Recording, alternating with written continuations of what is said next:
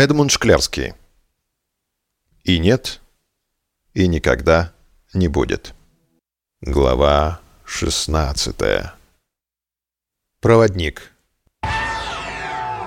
Конечно, стыдно просить у божества богатств, благополучия или новую любовницу. В лучшем случае ответом будет столбняк, который будто железный гвоздь пронзит тело.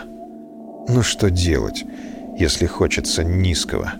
А собственной крови не хватит, чтобы напоить всех идолов, которые берутся за любую работу. Но кроме пустых обещаний не способны ни на что. В такой ситуации ты словно путник в чужом краю, и тебе не обойтись без проводника.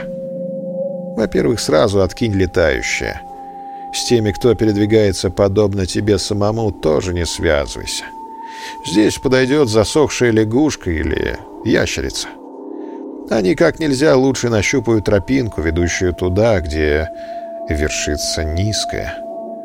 Тебе же останется только подобрать подходящие слова, чтобы втемяшить засохшему существу свою просьбу. И не задавайся вопросом, как и когда это произойдет. Наверное, все случится само по себе — следуя невероятной, но вполне реальной логике событий.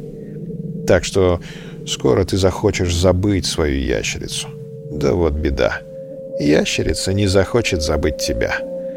Ведь только она знает, чего стоило перевести никчемную просьбу на язык жестов, разучить магический танец и, наконец, исполнить его в ночь серебряного полнолуния под прицелом тысячи безумных взглядов среди чумных и повешенных.